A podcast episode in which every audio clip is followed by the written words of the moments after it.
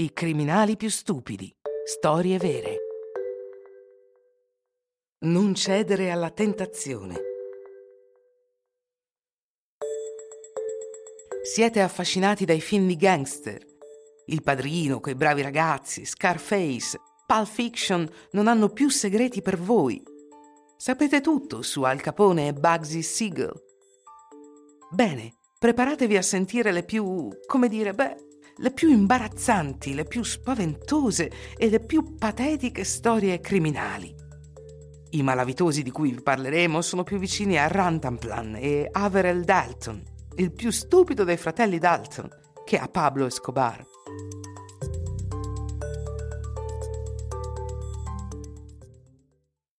Prendi Rosalina a Senou, vicino a Bordeaux.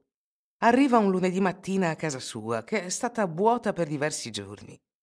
Mentre infila la chiave nella serratura, si rende conto che qualcosa non va.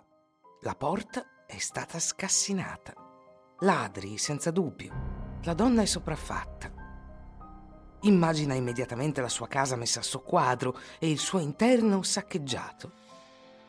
Non c'è molto da rubare in casa sua, ma l'idea che un estraneo abbia messo le mani sulle sue cose, rovistato nei suoi cassetti, la disgusta. Comincia a ispezionare la cucina. Capisce che i ladri hanno rovistato nelle credenze, che trova aperte. C'è scatolame sul piano di lavoro, il pane è stato tirato fuori dal congelatore e il forno a microonde è stato usato. Le rilette dello zio François sembrano essere state apprezzate. Il barattolo è vuoto. Per Roseline la paura lascia gradualmente il posto alla rabbia. Questi ladri non rispettano niente. Poi si dirige verso la sala da pranzo. Quando entra, la trova stranamente calda per una casa che è stata disabitata da quasi una settimana.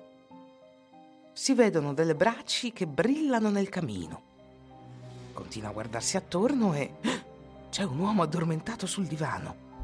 Si è rimboccato le coperte, la testa sul bracciolo circondato da cuscini. Con la bocca aperta, russa tranquillamente. Rosalie non può credere ai suoi occhi. Le sue bottiglie di aperitivo sono sul tavolino e la bottiglia di vodka è vuota e non è rimasto molto del suo chartreuse. C'è un panino mezzo mangiato, le rillette, senza dubbio, e alcuni crackers. L'attizzatoio e la cenere ai piedi del camino provano che l'uomo sia acceso un fuoco per godersi meglio il suo pasto e fare un piccolo sonnellino digestivo, che sta prolungando oltre ogni ragionevolezza. In punta dei piedi, Rosalind lascia il soggiorno e poi la cucina. Prende il suo cellulare e chiama la polizia di Senou, che all'inizio pensa sia uno scherzo, un ladro addormentato sul divano. Ma signora, non si vergogna di disturbare la polizia con delle sciocchezze. Ma qualcosa nella voce di Rosalind spinge l'ufficiale a mandare una pattuglia. Arrivano e trovano tutte le luci spente. Certo, non sarebbe il caso di svegliare il sospetto. E così è un poliziotto che sveglia il nostro scassinatore che è un po' troppo affezionato alla bottiglia. Dopo un momento di sorpresa, spiega che la fame ha vinto sulla prudenza e che ha sbagliato a bere. Si scusi, signora, la prossima volta non berrò e non irromperò nella sua casa.